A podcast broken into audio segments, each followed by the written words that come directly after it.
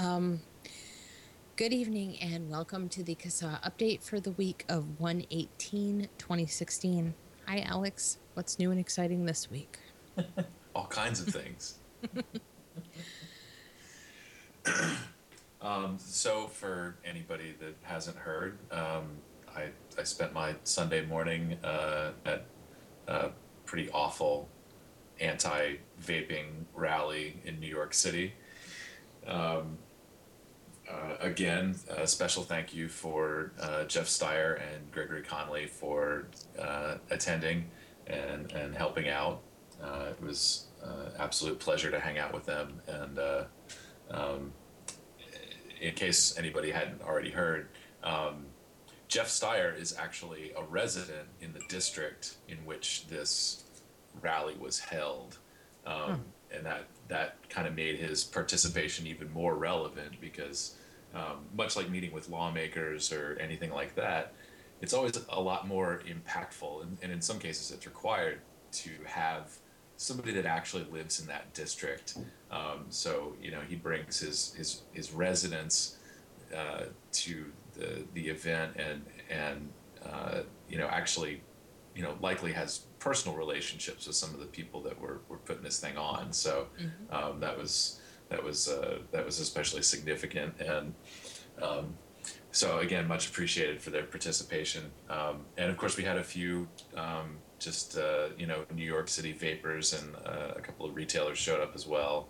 Um, and uh, and uh, thanks to uh, Spike Spike Babaian who actually managed to get herself positioned directly behind the podium with with a, a very good sign, um, kind of telling the truth about about this issue. So um, yeah, you know, it was a New York City thing. I, there's been a lot of social media traffic on the posts that we've put up. Um, I, I, would generally call it a success for us, and of course, just by virtue of the misinformation that they were spouting at the event, um, it's sort of it's sort of a failure right out of the gates for them.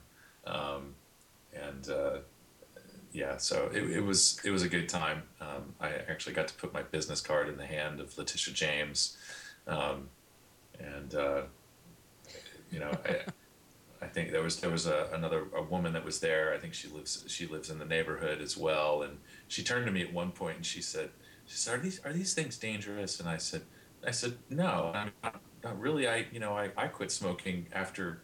You know 21 years using using an electronic cigarette. And she said yeah that's that's good to hear. You know my brother is it quit smoking using one of these things and and you know I, I hope it really works for him. And so you know this is just some person off the street that really I think was just aware that the event was going on and, and wanted to check it out. But uh, right. always good to have those conversations with you know outside the kind of core vaping community people. Yeah exactly so, yeah, it was it was a good way to spend a Sunday morning. Um, I if if you have if there are any anti e-cig rallies in your neighborhood, um, I I highly recommend attending. Um, it's uh, and and by all means reach out to me or or, or Greg, um, and we can help you out with some some pointers um, as far as uh, you know what to bring, how to act, how to dress, what to prepare for, mm-hmm. Um, those types of things. Um, and I, I, I, honestly kind of see this stuff happening a little bit more frequently um, as we get down to the wire here. Yeah. Um, so yeah, that was good. Um, and of course, today uh, it's a day off for a lot of people. But uh, if you're working in, on legislative issues, um, you try to take that time while uh, lots of policymaking bodies are in. Well, they have the day off, so Right. Fortunately, nothing moved today, but uh, there's no shortage of stuff to do. Oh no, of course um, not. So tonight, I just got finished. Um, see, I updated a couple of things. Uh, we just put out a call to action for Athens, Clarke County, Georgia. Um, they are meeting tomorrow night at seven o'clock uh, and this is kind of uh, this falls under, I guess, early warning. Um, the mayor and commissioners are being requested to update the county's smoking ordinance. Um, so there's not, a, I, I didn't see any real language. There's no actual ordinance yet, but uh, there's a report that's going to be presented, and uh, it's it's happening during a section of the agenda where uh, residents can can get up and speak. So uh, if you live in the Athens Clarke County area, um, please make plans to attend that um, commissioners meeting uh, and uh, and take that opportunity to speak. If not, um, the county government has an agenda comment form, which we have a link to on our call to action, and of course all the relevant emails and phone numbers for everybody from the mayor, uh, including uh, her executive assistant, which uh, oftentimes it's actually more beneficial to put communications in the hands of, of staff. Right. Um, so, uh, yes, Athens, Clarke County, Georgia, take action. Um, and then we have El Monte, California. Um, this is sort of a second alert. The uh, this is kind of a particularly horrible ordinance um, for people who haven't who didn't get the first alert. Um, it's ordinance number twenty eight seventy one, and this would prohibit vaping in condominiums, apartments, uh, other multi unit residences. And this goes as far as to prohibit vaping on like your private porch or patio.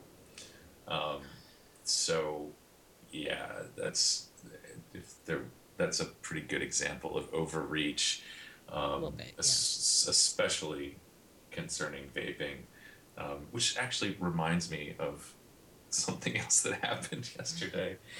I'm just kind of, you know, I'm imagining standing out on your back porch and having a vape, and you know the, you know, apple turnover goes floating into somebody else's apartment next door, and you know, I mean, I'll, oh, the humanities, right? Um, so uh, we were standing, I was standing about 15, 20 feet away from uh, Assemblywoman Linda Rosenthal uh, while we were out on the sidewalk after the event. And uh, I kind of saw her, like, you know, she kind of waved her hand in front of her face a little bit and she turned to one of her friends. She's like, I can smell it. It's disgusting. And I mean, I, I'm vaping something that's, it's a peanut butter and banana flavor. How If- dare you? if if you've got a problem with i mean i i don't know about you guys but i'll tell you what a toasted peanut butter honey and banana sandwich that's just that's heaven I've never had one, but I think there's something wrong with these people. I mean, like mentally wrong with people who have a problem with food odors. Like, I mean, because most of what we use for vaping, the flavoring is food flavoring. So I- I, they have a problem with the scent of flavor. They're not going to do well in life. They're really Yeah, I not. mean, if if i was vaping you know like chicken tandoori flavor that might seem a little out of place um but you know well i don't know Chicken that. tandoori. I don't even Yeah. want to imagine who would make that. i'm sure there's someone out there Good God. oh, boy. Um, yeah, no, I, I think those people have, I really do. I think they have a mental disorder. I really do. And I know that sounds like a horrible thing to say about uh, the esteemed Assemblywoman Lisa- Linda Rosenthal, which I wasn't, but I was just saying people who react like that to scents don't get me wrong i work in a grocery store and, and there's a lot of scents that come off a lot of the products and they're unpleasant but i have two legs i can walk away that's Yeah. what an adult does just saying Yeah, you know, and outside on the sidewalk, um, you, you can you can be somewhat assured that. First of all, in in New York City, the Oh, smell of air, peanut butter and banana floating down the street is is sort of a relief. Okay, um, I know it's January and it's freezing outside, so we're not getting the full you know frontal exposure of normal like garbage day odors around here, but like trust me, any t- any day of the week that you're smelling, you know, baked goods or delicious sandwich, um, it's it's it's kind of a treat. Um, well, it, it is better because it, it kind of. I remember living in New York as a teenager. It kind of has a, a baked urine smell on its best day. that's that's one way to put it. Yeah. So uh, I don't know any other way to put it. Um, yeah, anything that doesn't smell like that is a vast improvement. Or Absolutely. the traffic fumes; those are pretty noxious.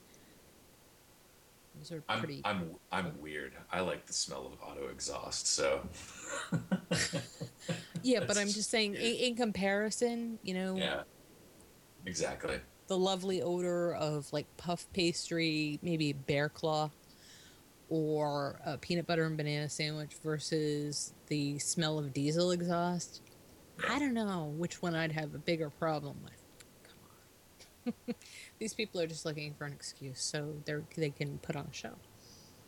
Yeah. So, um, yeah, enough with the, the funny stories. Um, I uh, uh, I don't really have any state stuff other than Florida to talk about, um, and I, I should probably, I guess, clarify something because we've been getting a lot of uh, feedback about this. Um, the Florida indoor clean air bill. Let me just get this up so I, I am giving. Uh, uh, sorry, bear with me here. No worries. Um, so it is HB 1143, and we sent out an email alert to the entire state. Um, so tomorrow at 4 o'clock, Tuesday, January 19th, uh, there is a health quality subcommittee hearing. And um, just to put it out there, this is at 306 House Office Building. Uh, that's room 306 in the House Office Building, 402 South Monroe Street, Tallahassee, Florida. right. Um, this is likely the first of three committees that this bill will go through. And our general feeling, and based on feedback that we've gotten from uh, uh, the state level group there, uh, Florida Smoke Free Association, um, is that pretty much no matter what we do, or how many people we activate, or how many people that show up, this bill is probably going to pass through this committee just to kind of keep it alive. This is this is actually kind of typical for stuff that you know lawmakers know is going to have several opportunities to be heard and amended and so on. The first one is kind of just a wash. There's no there's no real point in in rallying the troops. So what we've done is you know we alerted the entire state and if you can make it uh, by all means drive up to Tallahassee and um, if you're particularly motivated to speak, uh, send an email to td at flsmokefree.org. Um, they're probably going to pick maybe three or four people to uh, to speak. That I would assume probably by now they've already got folks lined up. But um, so uh, there's that. And then what we did was we followed up with people who live in districts represented by someone on the committee. Um, Right. Much like what I was saying about Jeff Stier attending the rally last night, hmm residents from districts are going to have, you know, their messages are going to carry a little bit more weight. In some cases, a lot more weight uh, Right. than you know someone outside of the district. So um, we intentionally kind of limited participation on this one because in the in the event that this gets further along in the process, we we want all of Florida to come back. And there's a lot of we got a lot of members in Florida, and I, I've said this a couple times before.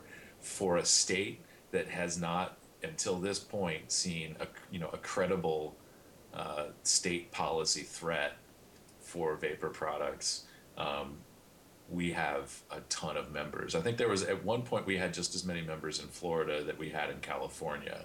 Wow. Uh, and, and California is sort of a never-ending parade of of, of nonsense. Um, so, um, you know, special thanks to, um, you know, anybody in Florida that's been uh, generating CASA membership. Um, that's great.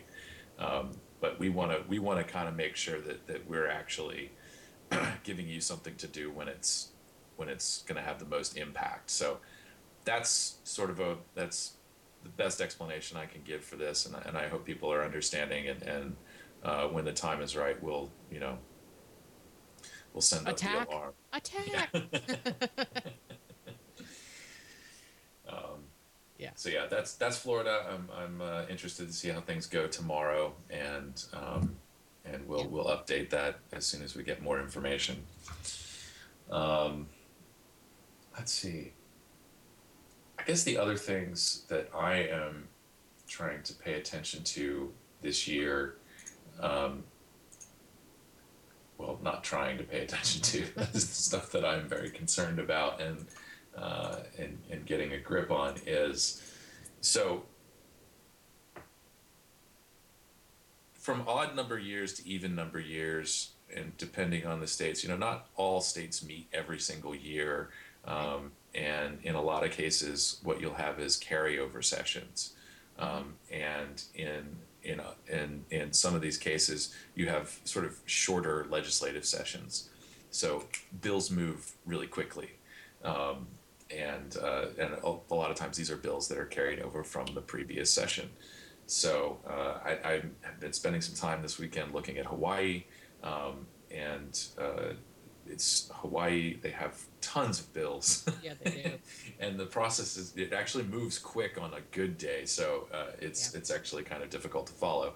Um, but uh, just kind of something for people to be aware of um, that uh, you know pay pay attention to your state's legislative legislative calendar because uh, it's likely that uh, you're going to be looking at a, a sort of a lightning round and um, a lot of bills are getting carried over from last year which means they're already sort of part of the way through the process Right. um, so that's something that, that I'm working hard to, to stay on top of this year and um, obviously the more eyes that we have on this stuff the better um, so, uh, and that also reminded me of one more thing. I don't want to drag on too long, um, but in all of my researching, um, I actually looked at a bill, and I, it's going to take me too long to go back and, and find it here.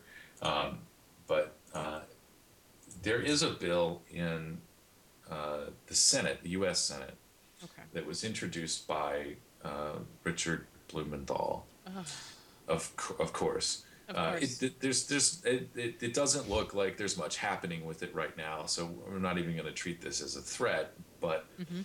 there was there's a pretty interesting section in there, and I I think this is something for people to be aware of uh, Okay. as well going forward. Um, so just kind of putting it out there to maybe start the discussion and and, and hopefully kind of wake people up a little bit. Um, the language in this section the bill itself is meant to equalize tobacco taxes Oh, for God. all tobacco products. parity. They want Uh, tobacco yeah. parity across the board. Exactly. It's uh, uh, tax parity or equalization, however you want to word that. Um, and I actually ran some numbers. I was looking at, um, you know, a can of, of snus that I have, um, uh, the uh, tax on, uh, was it discrete single packet uh, Oh yeah, that's Snuff, usually usually which- pretty much lower. yeah, like this- generals. This would be it, it's a new definition. Um, i mean they have a tax on moist snuff uh, which is a weight based uh, but this is sort of a per unit based thing and it was like per thousand units. Um, and it would basically it would practically double the cost of a tin of snus. Um, so i think i mean now like a, a, a can of this particular brand i think is around three dollars and this would add something like two dollars and fifty cents to it um, so yeah that that's just one part of it but they're you know they, they are actually this bill would update the taxes applied to tobacco products to include Swedish snus and other uh, you know single unit packet style uh, Right. moist tobacco products. Uh, and then there's another section where they include any products deemed to be tobacco by the Food and Drug by the yeah Food and Drug Administration. That's uh, their definition.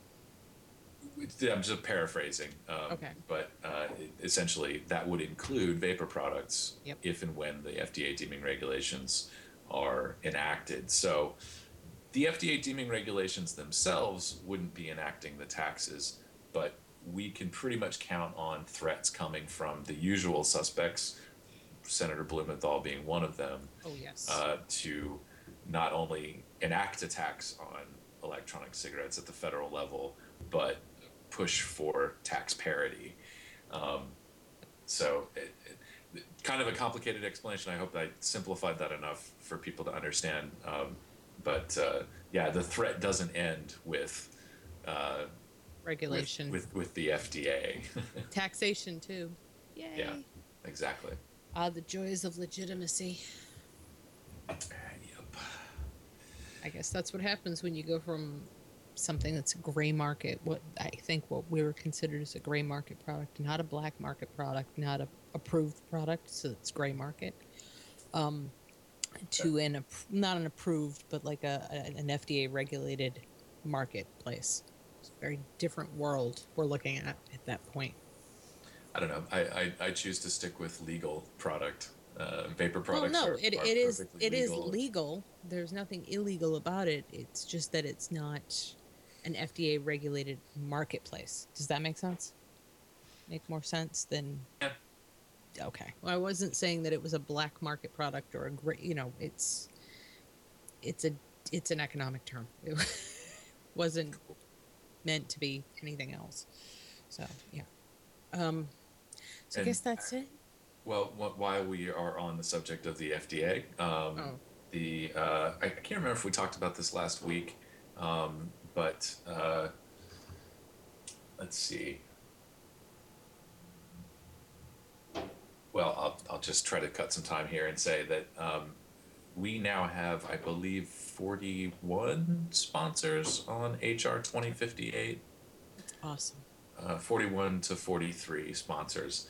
So uh, we have updated our call to action on um, HR 2058.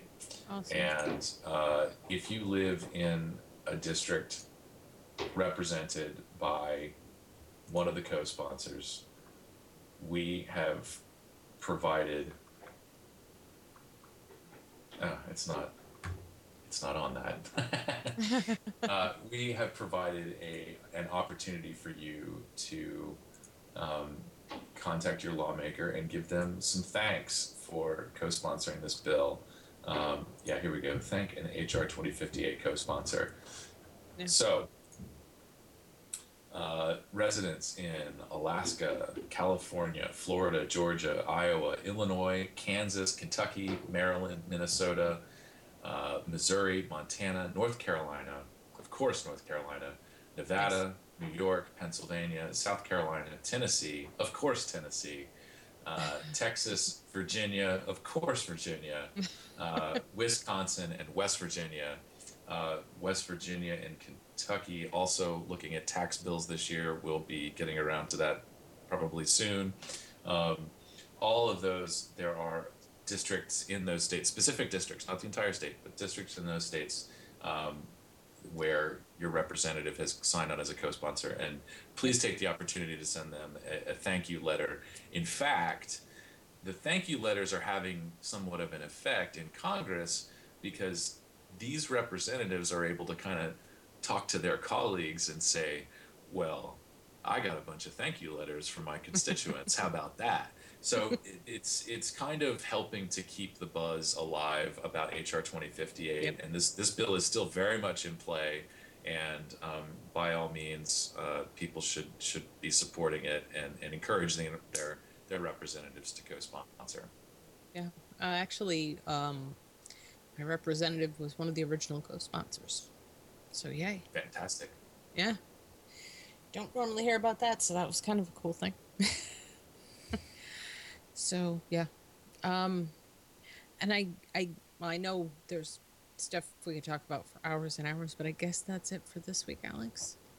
Yep. Sorry to go so long, but uh, No. it, was, it was an exciting weekend. So It, it, well, it sounds like it was an exciting time, and you know, I'm, I'm thrilled to know that New York officials are are concerned by you know scent pollution. Um,